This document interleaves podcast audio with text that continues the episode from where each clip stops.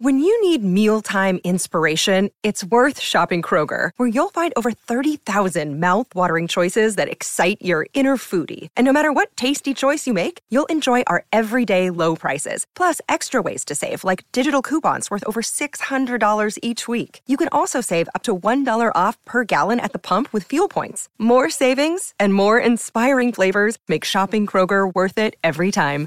Kroger, fresh for everyone. Fuel restrictions apply.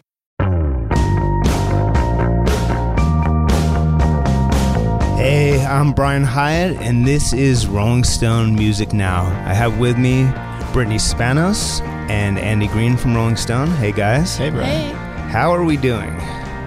We're doing okay. It's been a tough few days. It's, yeah. uh, I'm going to read something. Please. Uh, everybody knows that the dice are loaded. Everybody rolls with their fingers crossed. Everybody knows the war is over. Uh, everybody knows the good guys lost. Everybody knows the fight was fixed. The poor stay poor, the rich get rich. That's how it goes. Everybody knows. So that was uh, from a voice that we just lost, uh, Leonard Cohen, and uh, it's uh, it's interesting to, to to delve into the lyrics of Leonard Cohen right now. What what is what do you think hearing that? Ah, I think that he was ahead of his time. He was a prophet of sorts. I mean, he wrote that in the 80s when things weren't nearly as dark as they feel right now. And it feels almost appropriate he died like the day after Trump won. It just, the timing's really freaky almost. Yeah. So you know we're we're here uh, partly today. We're going to uh, celebrate the life and career of uh, Leonard Cohen, and we're going to look back in detail at just um, one of the most amazing careers of the 20th century and beyond. Someone who transcended kind of rock and folk. I, it was very interesting. I, I will say that when he was inducted into the Rock and Roll Hall of Fame, I tried to ask Leonard Cohen one question, Yeah. which was, you know, basically there was a thing where we would be positioned and the the inductees would be walking out and we'd, you know, you'd get a chance to ask them a question or try. And I, I attempted to ask Leonard Cohen a question. And the dude with him actually physically hmm. restrained me. But the question I can say now that I was hmm. going to ask Leonard Cohen is, how did he see his relationship to rock and roll? Because here he is in the Rock and Roll Hall of Fame, but Yeah. When he walked on stage that night, he said, he said, you know, I think back to the words of the great rock critic Jon Landau. I've seen the future of rock and roll, and and, and, and his name is not Leonard Cohen. I don't think he saw himself as a rock star per se. Even you know, he was a poet for ten years before he wrote one song. um, and we we have with us a special guest, uh, singer songwriter Amanda Shires. How you doing? I'm all right. How are y'all doing? That's about how we're doing. Yeah. what a cool week. Uh, thanks so much for joining us. You know, it's funny. Uh, uh, um, Amanda's husband, Jason Isbell, tweeted that the biggest Leonard Cohen fan in the world that he knew uh, is Amanda. So I think we're lucky to have her right in this moment. Um, so, I, I mean, Amanda, what I'm curious is, you know, as a songwriter, and, and you have the lucky moment of speaking for every songwriter on the planet right now. But uh, Oh you- no, that's too much okay, in the entire universe. How about that? Um, you know, but for songwriters, um, what is this unique figure of Leonard Cohen who carved out this unique space for himself? What, what, what does he mean to you as a songwriter, and, and you know, in your opinion, to other songwriters? to me, I think um, he was able to. He was able to work with such precision. I don't know anybody else that's as pre- precise with Yeah. his words, and um, I don't know anybody. I've not listened to anybody that could um, capture dark things so beautifully. Yeah. And I mean, you know, I, I was struck by what uh, Bob Dylan had to say in the recent New Yorker profile. Uh, many of his comments about Cohen weren't about lyrics, but they were about music. His use of counterpoints, a lot of complexities there. I mean, what do you make of Cohen as a as a composer of music and a, and a maker of arrangements? Um, well, as far as that goes, I think that um, he did he did a lot of the best things working sim- simply. You know, he he didn't overcomplicate things with a bunch of chords or crazy arrangements. And I like that he sang with um, backup singers because he was, you know, not the greatest fan of his own voice. What did you think of his voice? Um, I well, I think it's beautiful, but um, you know, it sort of rocks me in my lady womb. I think he, he did a he did a fair amount of that apparently. Um, the, I saw him do a concert for he he performed for three hours in Memphis at the Orpheum, and um, no opener. It was you know three years ago. He was on fire. a lot of people say that shows on that tour were the among the best shows they've ever seen in their life, right, Andy? I mean, that was Yeah, it, it was sensational. I don't know. I've watched the Isle of Wight video. You prefer That that? pretty impressive. yeah. I, there's something impressive when somebody can. Um, he he he was so zen that he could calm you know six hundred thousand people or however many people there were. Yeah, I mean, obviously his spirituality and its kind of relationship with his depression helped shape a lot of his life and music. You know, his um and and I think that one of the things that people respond to in his music is that sense of spirituality and the spirituality battling with the depression. How, how does that play out for, for all you guys, for, for Amanda, for Andy, for Brittany? What do you think? Yeah, I think it was sort of interesting that he dabbled in Scientology. Yeah. And that was pretty brief. And it was really Buddhism where he found so much peace. And that took him away from the public eye for so many years. And you could feel that in the music. He was almost soothing himself with some of these songs. I take from that, you know, all the um, with his admission of doing every drug you could do, and you know, going down every spiritual, you know, road. I feel like he was the eternal on the on an eternal quest, uh, like a searcher trying to find what we're all trying to find, and um, man, and I, I think he just embodied it all together. And I'm not trying to like um, be, uh, I don't know, signing up that he's God but, or false idols, worshiping false idols, but I think he's as close as it came. Yeah, and, and uh, you know, I, I think a lot of a lot of songwriters feel that way, and a lot of people uh, feel that way. Amanda, thanks so much for calling in. Really appreciate it. Hey, no problem. All right, have have as good a day as possible. Take care. Drive safe. I'm gonna try. Thanks. Okay. Um, so I wanted to, and that, that was Amanda Shires, who's a great singer songwriter. Check out her music. Um, but I wanted to return to kind of the the story of Leonard Cohen. He, Andy, tell me the sort of origin story of Leonard Cohen as a, a musician because it, it is, I think, truly Yeah. singular and unique in the history of popular music. It's truly weird that he was a very widely celebrated poet in Canada for a good decade, all through the beat period of the 50s and everything, but he was making no money because there's not a lot of money in poetry. well, poetry was sort of his Degrassi. Yes. oh, God, if he's, if he's Drake. Yeah. Yes. Yeah, no, just yeah, kidding. But We're he yeah. made much less money than even Drake made doing Degrassi. uh, and then by the mid 60s, when he was not making a ton of money and he saw all these singers were doing so well, he's like, he's was like, I can do that. And he wrote Suzanne. It was covered by Judy Collins and was beloved. That was 1966 when he was like 33 years old. And he recorded his first album the following year, and it was a masterpiece. It didn't sell very well, but it was hailed as this, this sort of like a new Bob Dylan. He was on Columbia. He was working with John Hammond, signed him and everything. I mean, he was sort of like one of the first new Dylans of that time period. And Bob Johnston, who produced both uh, Dylan and I believe Simon and Garfunkel, also worked with Yeah, Leonard Cohen around on his early his record. second, third, and fourth album, he was at the same studio where Dylan made Blonde on Blonde. It was Studio A down in Nashville. It was Bob Johnston producing, and he sort of was a part of that world. He was just like a Bob. He was a new coming of Bob Dylan, but he wasn't nearly as famous or as rich or anything, you know, because those records didn't sell very well. The vast majority of them peaked at like 170 or something. I mean, he wasn't. He was playing. He was playing bars and clubs throughout the entire 70s, basically. And I, I, his third album is of the early albums, the one that I've kind of gravitated to. Yeah. Tell, tell me about that. I think that's the one that is famous Blue Raincoat on it. Yeah. And that's sort of maybe his best song that he ever wrote. That album and all those those early albums. I mean, uh, you know, I was listening to that one on on uh, great headphones last night, falling asleep, and it creates a world in a way that an early Dylan album does. But I think in its, it has a, a lot of specific character, uh, characteristics of its own. Let's hear that song. It's four in the morning, the end of December. I'm writing you now just to see if you're Wow. better. Yeah, and I, I, what's so interesting about this is the fans all see this as his masterpiece, but Leonard saw it as an unfinished work that left him very frustrated. He felt the story was very vague. It's a love triangle between a guy and his brother and a woman they both loved. But to Leonard, it was too vague, and he was never felt that it was a finished song in a weird way.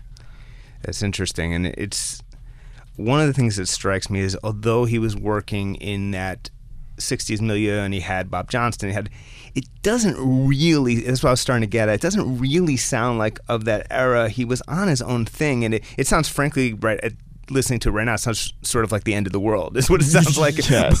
but, but but um but but what was what influences was he drawing on where was he getting this this sound that he that he had I think he sort of made up. I mean, this was the peak of James Taylor and Carly Simon and Cat Stevens, that whole mellow mafia like kind of singer songwriter thing, and he was a part of it. But his music was very different. It was like poetry set to music, and he was man. He was very haunting with the way that it was presented. It was a whole unique thing. That was his own island that he was on almost. I think in general, while Bob Dylan won the Nobel, Nobel Prize quite deservedly, in my opinion, um, Leonard's lyrics read much better on the page. Yeah, and he toiled over them. Where Dylan could just spew them out quickly, Leonard famously would spend months on a song to change a tiny line. It was almost like what Bruce Springsteen did at, at that same time period, almost maybe a few years later. He would I just think way beyond that, honestly. yeah, he would obsess and obsess and refine and refine, and and he was a and he was a craftsman with with his lyrics. I mean, and a poet at heart. I mean, something that I definitely have appreciated more in the sort of like 12 hours since this has happened. um, but listening to his music, especially from the 80s and the I'm Your Man album, like the humor that he tucks in there is so incredible. And it's almost like a reversal of that pop trope of like a really happy song that has really sad lyrics. It's like, it's like all of his music is so dark, but there's like these weird moments of just great jokes There's and great humor. levity, which he introduced later. He sort of, mm-hmm. in my mind, he got better and better with each decade Yeah. almost. Right. Well, let's actually. So, what came after that early folk period? What came next? Well, what were the '70s like? What happened was those early folk albums were beloved, but they didn't sell anything. so, like the classic thing that happens now, they thought that what he needed was a big producer. You know, here, so we, here comes. yeah, you know, it would it would have been Timbaland in like 2008, but it was 1977, so they got Phil Spector. but it was Phil Spector. It was 15 years past his peak. You know, when he was like aggressively crazy, and they made this album that they wrote together called "Death of a Ladies' Man." With it was sort of Leonard's lyrics, Phil's music. There were many guns pulled on Leonard while they made it. They had long, drunken nights. Well, the irony of Death of a Ladies' Man is that it sounds like it literally was almost a Death of a Ladies' Man when Yeah. Phil Spector pulled a firearm on, on Leonard Yeah, Cohen. he put a gun to his head. The same thing he did to like the Ramones three years later. And the resulting album is the weirdest thing that either Phil Spector's ever done or Leonard Cohen has ever done. And he never played those songs. They were never on Can you- Can you name a song from it that we should play? Yeah, you should play "Don't Go Home with Your Heart On." With your heart on. With your heart on. oh. Heart Uh, on. I Yes. see. Okay, Yes. just, just yeah. We, we, we, we, you know, we can play that.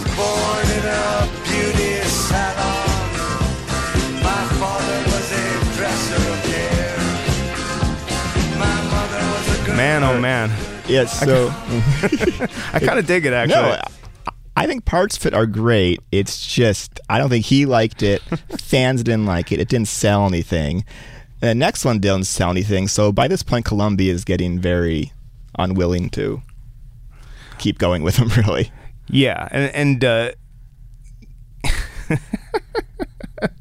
was what was Leonard thinking through that? What has he said about that album? It was just one of those drunken long weekends. I think that you that turned into music. Apparently, it sounds like a little longer than a weekend. Uh, yeah, to- it was a long couple of months of making this crazy album. That there's a real cult for it. I know that I know that I know that Lou Reed loved it. It was one of his favorites.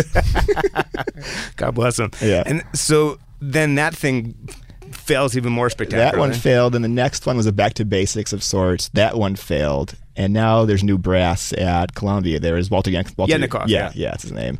And he was not willing to keep putting out albums that didn't sell. Yeah. So there was a long wilderness period of like six years passed with no album. Uh, but in that time period, he wrote what's become his most beloved song, which is Hallelujah. Oh, I thought it was uh, the real Slim Shady. It was No, Hallelujah. yeah, it was, it was, okay. it was Hallelujah. Yes, Okay. he's not Eminem. And, and uh, right, sorry, it's, it's been a hard, it's been a long week. Um, so yeah, I mean, uh, Hallelujah is a story in itself. It, Yeah. It's been a book in itself. Mm-hmm. But how did he come to write it? What what is the story behind the writing of it? I think, you know, I've seen him tell it a few different ways. I think he just slowly started writing this thing, and he said that it was eventually, it was something like 60 pages or something. And he just had to sort of like to, in a Bob Dylan style, just sort of find the song in this endless, like endless glurge of words. And he recorded it. It was a weird album. It was on various positions where he started to use keyboards. But he got this real rinky dink one that had no input jack and no output jack. They couldn't even mic it and he recorded a, a, a, a whole album that they refused to put out for about two years. that included one of the most It's beloved iconic, song. beloved songs of but, all time. yeah. But at the time it came out, it was totally ignored. Though besides Bob Dylan, yeah, uh, what did Bob Dylan say? he was the first person that really covered it. It was totally at the time it came out, it got no attention. I mean, he he filmed a insane video for it, but it just got no love at all. You know, this was this was 1985 at at this point when Leonard Cohen was as unpopular as you can get. Yeah, at least in America. Let's hear a little bit of uh, Leonard Cohen's version of Hallelujah, if we can.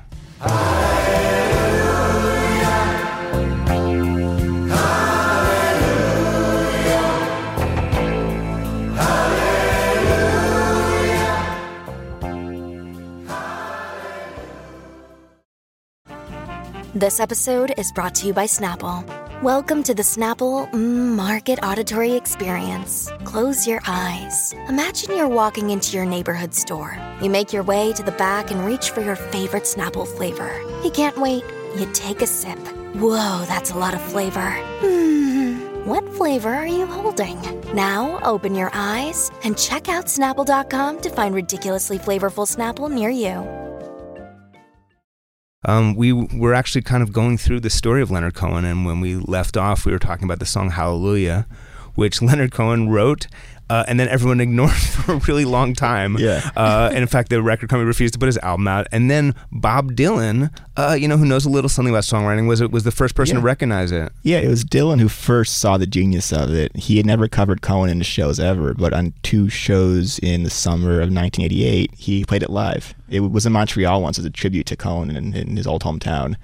But that was just only that was just heard by the Dylan nuts. I mean, it, it was not until 1991 when there was a Leonard Wow. Cohen tribute album and John Cale of the Velvet Underground um, he took the song. He actually asked Cohen to fax him all the words, and Leonard faxed him the complete raw, long version that no one's ever seen. Wow. Of like just the uncut lyrics.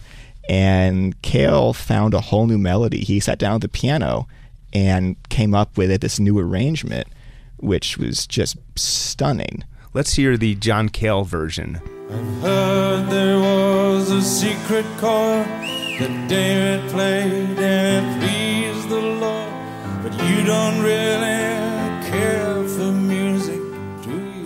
this is for many people the ver- the arrangement and sort of the song they know. When we listen to Leonard Cohen version, that's it's, it sounds to to the uneducated ear, it sounds like he's covering his own song. Right. Because this was one of the rearrangements, and this happens in the history of music when you, you kind of crack the song open and find a new version that's maybe more palatable, right? Right, yeah, it was a monumental thing, but even this was ignored for a few more years.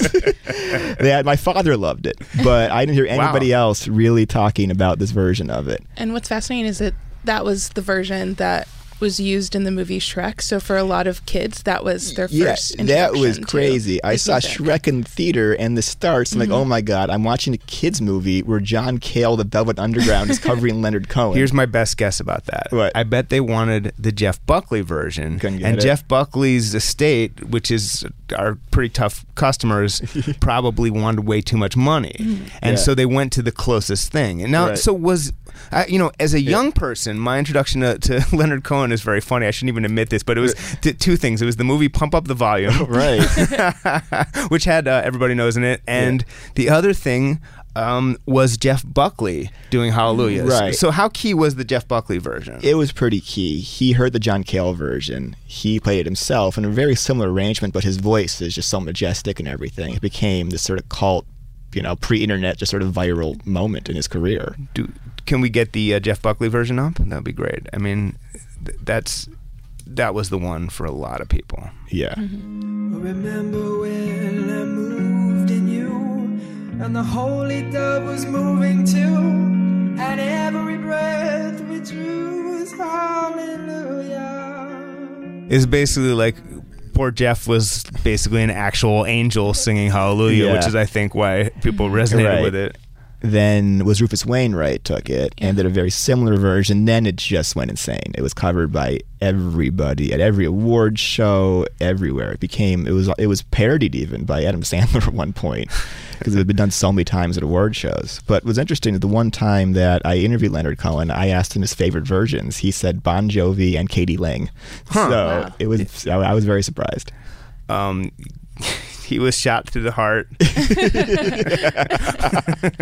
and and Bon Jovi was to blame. Yeah. apparently. Uh, okay, I wonder if we can dig up the Bon Jovi version. Is that uh, has that been banned? I'm or, not or is sure that, that, has been. Rec- that might just be on YouTube somewhere. I have no idea. I've never perhaps- heard I, it. I think that I think that there's you know that that may that may have been uh, wiped out of existence. But was he was he messing with you? No, he had said it before. I think he honestly liked him. That's I mean I listen I like Bon Jovi. Yeah. Um, and then what happened was the song started just pulling a ton of money for him yeah. out of nowhere because he's the sole writer. All of all of his publishing started to pile up. Um, and then and then what happened was in the, the 80s there was I think for me some of the 80s albums what's a little bit of a barrier for me to get Yeah. into them is these synth heavy arrangements that he became enamored of. It- it- Right. it's I, I mean I, they're cool but they're to me, there's something odd about them, and, and for me, I, I have to Yeah. get past them Yeah. to enjoy those I albums. totally know a lot of people don't I- don't agree. Yeah. I Yeah, love, I love those them. albums. Yeah, yeah. I think I'm Your Man's his best album. yeah, maybe. that's definitely my Yeah. favorite. And I think every song is perfect. And when he toured later, he would do every song on, on, on that album at every concert. It was like the backbone of his catalog in his own mind. Yeah. I do love that. And album, yes, of and course, it, it, it bombed in America, was huge in Europe. I, I'm sensing a theme There's here. a theme for a whole. Yeah, he, he didn't get popular in America until like 2008, which is crazy. Yeah, and we'll, we'll, we'll get, get, to that. But so he records "I'm Your Man," which is brilliant, and was big in Europe, was big overseas, did nothing here. '92 does "The Future." What should well, what should we hear from uh, from I'm Your we Man? should play first. We take Manhattan. yeah. Okay, that'd be great. Uh, and I do that. They actually sell those in Berlin. Um, first we take Manhattan, then we take Berlin Berlin. as like wow, tourist sort And of. it's a song about neo Nazis. I fail to see any relevance in Yeah. Donald Trump right now. They sentenced me to 20 years of boredom for trying to change the system from within. And so what happens here is he doesn't sell much, but he gets really cool. The Pixies love him. REM loves him. He becomes sort of this cool cult figure almost from people that are much younger than he is. An icon. Yeah, he became an icon, and that led to the next album, which was The Future. Yeah. Which was just as great. That is Anthem on it, and Democracy, and Waiting for a Miracle, which is mainly known these days for being the soundtrack to Natural Born Killers. and he was really cool. Yeah. And then he walked away for the next eight years and didn't do anything. Yeah. And what happened? Why did he walk away? Uh, he got he was divorced. He was depressed. He broke up with his girlfriend, who was the actress Rebecca De Mornay, and he figured the best solution to his depression was to become a real Buddhist and to move onto a mountain and serve a Zen master and live a very simple lifestyle of waking up at four in the morning and making breakfast for his Zen master, who was then he, he was in his 90s then, and Al Leonard thought that he would be dead soon, so he wanted to serve him. But the guy lived to be 107, which is insane. And so for the whole 90s, when he's really cool, he's beloved by the grunge generation. He's name checked by Kurt Cobain Yeah. in Pennyroyal Tea, you know, uh, but he's gone. He's completely gone. And then by the time he comes back in 2000 with a new album, he's sort of that cool factor is gone, and he didn't tour or do interviews for it really, so it just came and went without a trace. Um, and so we're talking about Hmm. the uh, life and music of Leonard Cohen. Uh, we're going to take a break, and we will be right back. This is Rolling Stone Music Now. Another day is here, and you're ready for it. What to wear? Check. Breakfast, lunch, and dinner? Check. Planning for what's next and how to save for it? That's where Bank of America can help. For your financial to-dos, Bank of America has experts ready to help get you closer to your goals. Get started at one of our local financial centers or 24-7 in our mobile banking app. Find a location near you at bankofamerica.com slash talk to us. What would you like the power to do? Mobile banking requires downloading the app and is only available for select devices. Message and data rates may apply. Bank of America and a member FDIC. So we've been telling the story of Leonard Cohen, and uh, where we left off, he was um, living in a monastery, serving a Zen master who lived to the age of 107, and uh, and then I believe after that it got to the point where he was kind of splitting his time between the Zen monastery and his uh, daughter's house, as one does. Yeah, he started to sort of get sick of always being at this monastery in the middle of nowhere and was back in LA at times. And even in 04, he recorded a new album called Dear Heather that was completely ignored. You know, he was he was almost he was like a fringe artist at that point. There was no one was talking about him. And after that, he sort of came back to LA and looked into his finances. And according to his account, realized that his former manager, he claims, had stolen almost all of his money. He was down to one hundred and fifty thousand dollars.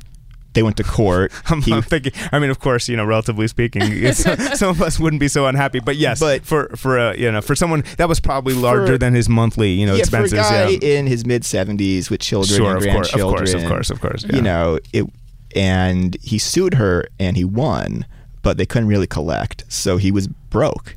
And at age 75, when he really didn't want to, he agreed to his first tour since 1993.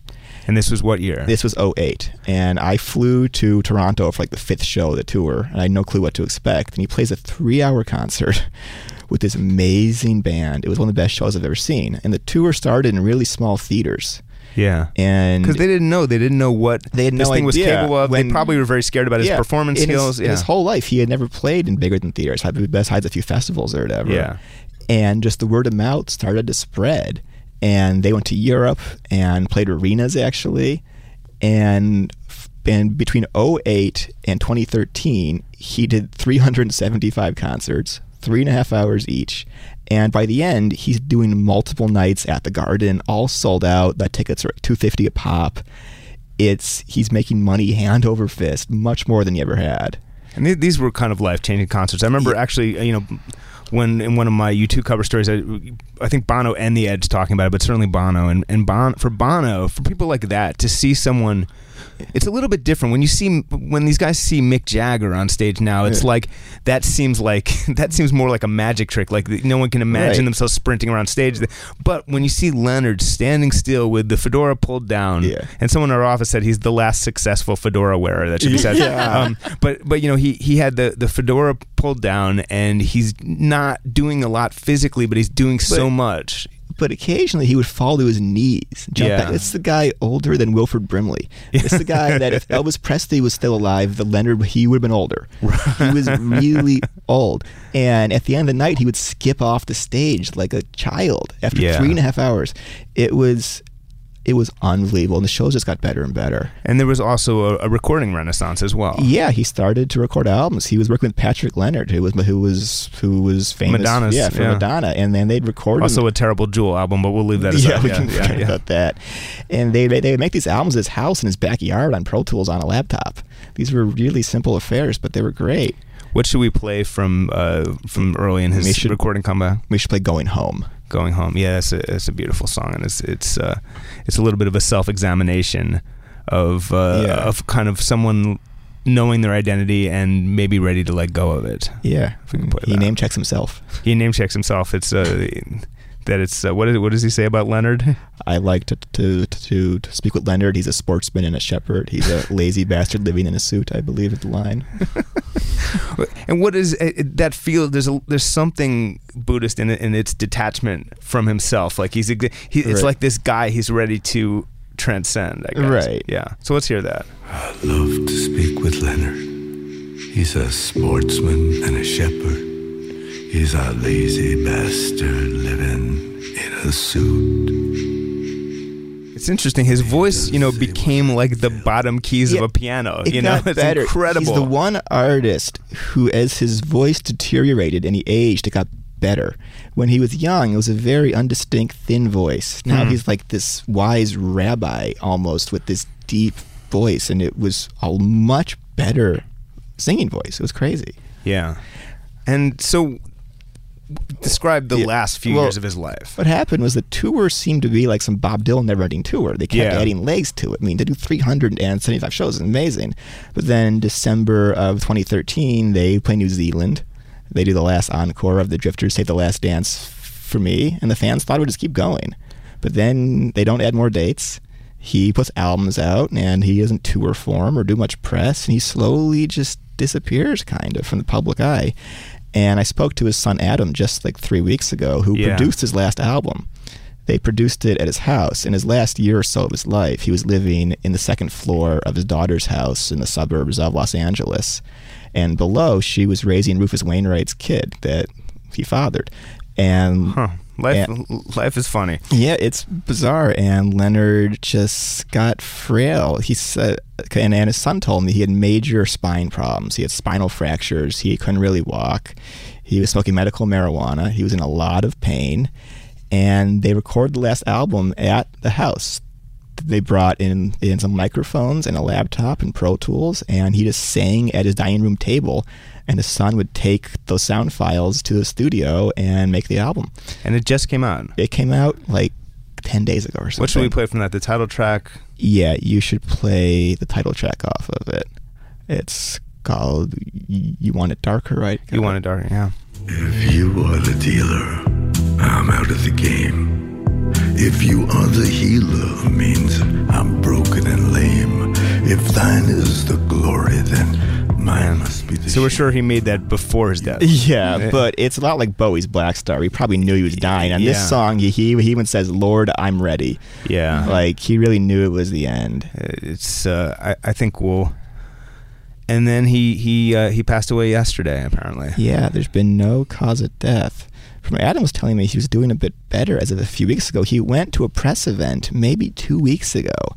He walked in, sat down for 40 minutes, was telling jokes. Uh, seemed really engaged. He was obviously in pain, but he was his mind was sharp as a tack. So it's unclear what the cause of death was, and they have yet to announce it. I think you know he was lucky enough to have redefined and kind of taken his entire career to a new place in the final years of his life. And- yeah. He established a real legacy for himself. He established that his grandkids will have all the money they need forever. And he sort of went out. I think him and Bowie had the la- the best final acts of any rock stars I can think of. It's really incredible, and to do this in his 80s, there's I can't think of another figure in rock history that made brilliant music in their 80s. Yeah. Well, It hopefully, hopefully there'll be more. Uh, you know, that's all I can say. Um, so that was the the life and music of Leonard Cohen, and now we're going to turn to uh, you know some current events. There was an election this week, as you may have heard, um, and you know. I'm Trying to look at it through the prism of music, which may be useless, but it's it's all we have. Um, and and one of the things is, listen, for for some Americans, uh, this was a moment of triumph for many Americans, this was a, a moment that is confusing and scary and very hard to swallow. Um, and you know, for the people, I don't think we're going to do music of triumph right now. I think uh, for people for who are trying to grapple with this, I think one of the things is sometimes people do turn to uh, music in times of uncertainty. Um, Brittany, what what did you turn to? I felt like I was going back to a lot of the albums that were in response or engaged with the Black Lives Matter movement. Um, Yeah. For me, that was really important. And I ended up going back to the Solange album, A Seat at the Table, which became really just tough to listen to in the day after. But Yeah. um, that one felt that one resonated the most with me in What- response to everything. Did it just feel too close uh, to? yeah, I mean, just listening to the lyric "Be weary of the ways of the world" on repeat was a lot, and yeah, Yeah, that sounds like a Leonard Cohen lyric, actually. Yeah. um, yeah, I mean, and, and what else? Um, I also went back to a lot of just a lot of early 2000s response to George Bush and, you know, the Iraq War and things like that. And um, American Idiot was a really important album to me. And when it first came out, and it felt very important still and resonated a lot. Um, yeah, and understandably, uh, for you know, for, for me, um, I you know, I, I listened to, um, I, I literally put on the song "Bad Moon Rising." Uh, by Creedence, um, and I'll tell a story, which is that I was in a diner in Long Island a couple days before the election, and uh, the song "Bad Moon Rising" came on, and it kind of gave me chills. Um, I, am certainly not attributing it. I mean, they were playing a lot of oldies, but uh, and then they played a lot of stuff in a row by Buddy Holly, the Big Bopper. Uh, and Ritchie Valens, and I was I was just like, is someone like is this the dude in charge of music in this diner really messing with me? Um, but maybe we can hear "Bad Moon Rising." Can we hear "Bad Moon Rising" by Creedence? It's like a rock block.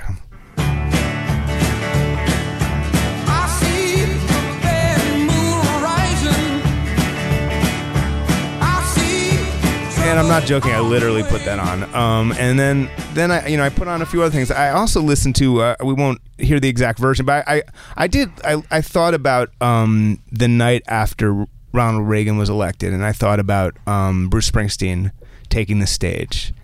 Um, and playing the song Badlands. He said, I don't know what you guys think about what happened last night, but I thought it was terrifying and he, uh, you know, counted it off, and they went into Badlands. And I was thinking about a few lines in it. You know, I was thinking about uh, caught in a crossfire that I don't understand because that is really what being part of the tides of history becomes is you are caught in a crossfire that you can't understand in the moment because you only it will only be understood 20 years from now.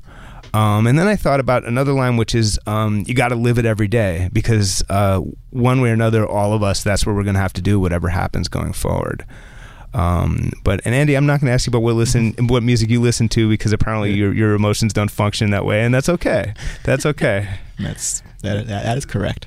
we, we are all different. Yes. Um, but um, so you know, and the other thing is, listen, uh, you know, the other the other day we did a show uh, with Artists Against Trump, and uh, they were all very hopeful about the outcome of the election. And I, I did read the, a Kurt Vonnegut quote basically pointing out that during the Vietnam War, every artist, every writer, every yeah. musician uh, was firmly against the war, and it didn't make a damn bit of difference. Make any difference. If anything, I'd say it backfired. That 1968 was the height of the of the hippie movement, but protest songs and everything, and Nixon won in a in a pretty big way. Then 72 came when there's all these anti Nixon songs and everybody was against him. He destroyed McGovern and he would talk about the silent majority. He would almost say that these hippies marching the streets are anti American. Yeah. And it was an effective argument to lots of people in the country. So, well, yeah, and I, I, think that's a great point. I, I think, and Brittany and I were talking the other day. I mean, I was, I didn't get why Donald Trump kept mentioning Jay Z in the wake of Jay Z and Beyonce's performance for for Hillary. I thought mm-hmm. he was nuts. Mm-hmm. Yeah. Now I think he knew that for a lot of the people he who might vote for him, that the word that Jay Z was not a universally popular musician who's ascended to like basically classic rockdom. No, he was a symbol of a lot of the things that in their minds they wanted yeah. to vote against. It was isn't that what we kind of decided? Yeah, I mean Jay Z and Beyonce are the like two of the most famous figures in pop culture, and they are also two of the most famous black people in music and pop culture in the world and and richest by the way richest yeah I, I would mm-hmm. be interested to see some net worth comparison true net worth comparison between him but anyway go on yeah. yeah. for I mean a lot yeah. of people that are against diversity and against you know I you know people who are vaguely white supremacists who don't want to see people of color succeed Jay Z and Beyonce are the symbol yeah. of that. And if you're Trump, all you have to say is she had a former drug dealer on stage with her mm-hmm. that has romanticized that lifestyle, and it is disgusting. I mean, just to many Americans, that's a potent message. And they mm-hmm. were talking about it on TV afterwards. They weren't. Yeah. And again, I was like, this is nonsense. What are they doing this for? But it actually you know, for God's sake, she might have lost the margin of votes she needed. I mean, so it's just it's, it's just a tough thing. It's just I mean, mm-hmm. but of course, you know, it, it is that thing it's the central dilemma, and I don't want to get too deep into political strategy because she was attempting to energize a base for her, mm-hmm. right? And this the, the it actually this is interesting. This is why music yeah. it, it, can be interesting to talk about this stuff because it does kind of symbolize the larger picture. You try to energize the base with culture they can relate to, right. but then it alienates the other people you might need to reach out to, and it's just a it may be an unsolvable yeah, I, puzzle. You know, lots of people that see Katy Perry and Miley Cyrus and Lady Gaga and Bruce Springsteen telling them how to vote they resent that. Yeah, and I mean, listen, I, I was I was struck by the sort of heartbreaking image that uh, reportedly that uh, you know the night of the election backstage at the Hillary event. Gaga was crying, Katy Perry was crying, Cher was crying, you know, and I thought, God, that's you know, and I, I, I, I know these people, I've interviewed them, and it was painful for me to think about. For a lot of people who voted for Trump, that's the coolest image they could possibly imagine, and they, they, they probably hope Lena Dunham that was there too. They, they, they, they relish those tears. Um, and so, you know, there's there's a cultural alienation that I, I don't know what can be done about. Um, but I will say one of the things we've talked about is there is this sense that when you have a very controversial uh, president-elect, soon-to-be president, um, you're going to have protest songs and, Mhm. and an era of politically ev- evolved music, which we already have. So what's going to happen from here? I mean, I think this will be a really fascinating time for how artists react to this and how they engage with it. And I think one of the big concerns with Trump is the idea of silence and the idea of um, sort of these the way he reacts to people on SNL making fun of him or um, you know people who in any way threaten his ego Yeah. or you know his stances on things. And so it's going to be interesting how artists engage with that and how artists um, and what they respond to because I think there's a lot of things being threatened right now. Well, you actually, may, I mean, listen, the Dixie Chicks perform with Beyonce, and that I what I hadn't thought of is look what happened to the Dixie Chicks Mhm. during the Iraq War, and will people be afraid of that happening to them? My sense is that Bush was more broadly popular than Trump is already. So I Yeah. don't think I think it's it's going to be different. But what do you think, Andy? And with the Bush years, a lot of the protest stuff didn't happen until the war started. Mhm. Yeah. He started two wars almost simultaneously, and that caused huge blowback in the protest movement. Trump claims to be against these wars and against foreign entanglements. He says, I mean, we just have no clue what he's going to do. It's just, it's such a murky future. It's hard to. Well, that's. I mean, it, you make. Don't forget though that the other. The other thing before the war, before Vietnam, that that Yeah, spurred was the a civil lot of rights. the civil rights movement, Absolutely. and so so what we we end and now Black Lives Matter. So so what we maybe and frankly also. Um, someone in our office is pointing out that, that there's a, a huge environmental movement coming. There already were protests, our protests now under Obama. So Mm-hmm. it, we may there's other things that can that can foment a a, a, a protest culture. So we'll Yeah. see. And my fear is it just all backfires. and that may be. And or you know or it may not backfire. It may be completely useless. But and i've been thinking about this but listen music is useless but that is the beauty of it. I mean it, it's it's uh, there's an elvis costello song all this useless beauty. Um, and it's like maybe that's what we all need just to make it through the day, whether during this time or any time. And maybe that's all that music can do, whether political or not. Um, and so maybe that's just what we have to look for. But certainly we're entering uh, interesting times. Um, so today we talked a little bit about uh, Leonard Cohen, who who passed away, and we went through his entire life story. Um, and uh, you know, it, it's I think one of the things we learned was that in his final years, he really got to a point where we're actually going to be looking at him differently than if his comeback hadn't happened. And I, I think it's we're, we're seeing someone who propelled himself like ten places higher in the pantheon in his final years. So it, it was cool to learn that. And we talked a little bit about the election. And we're going to be back next week with another show. In the meantime, uh, you should go to rollingstone.com/slash podcasts or wherever you get your podcasts, and be sure to come back and listen to us next week.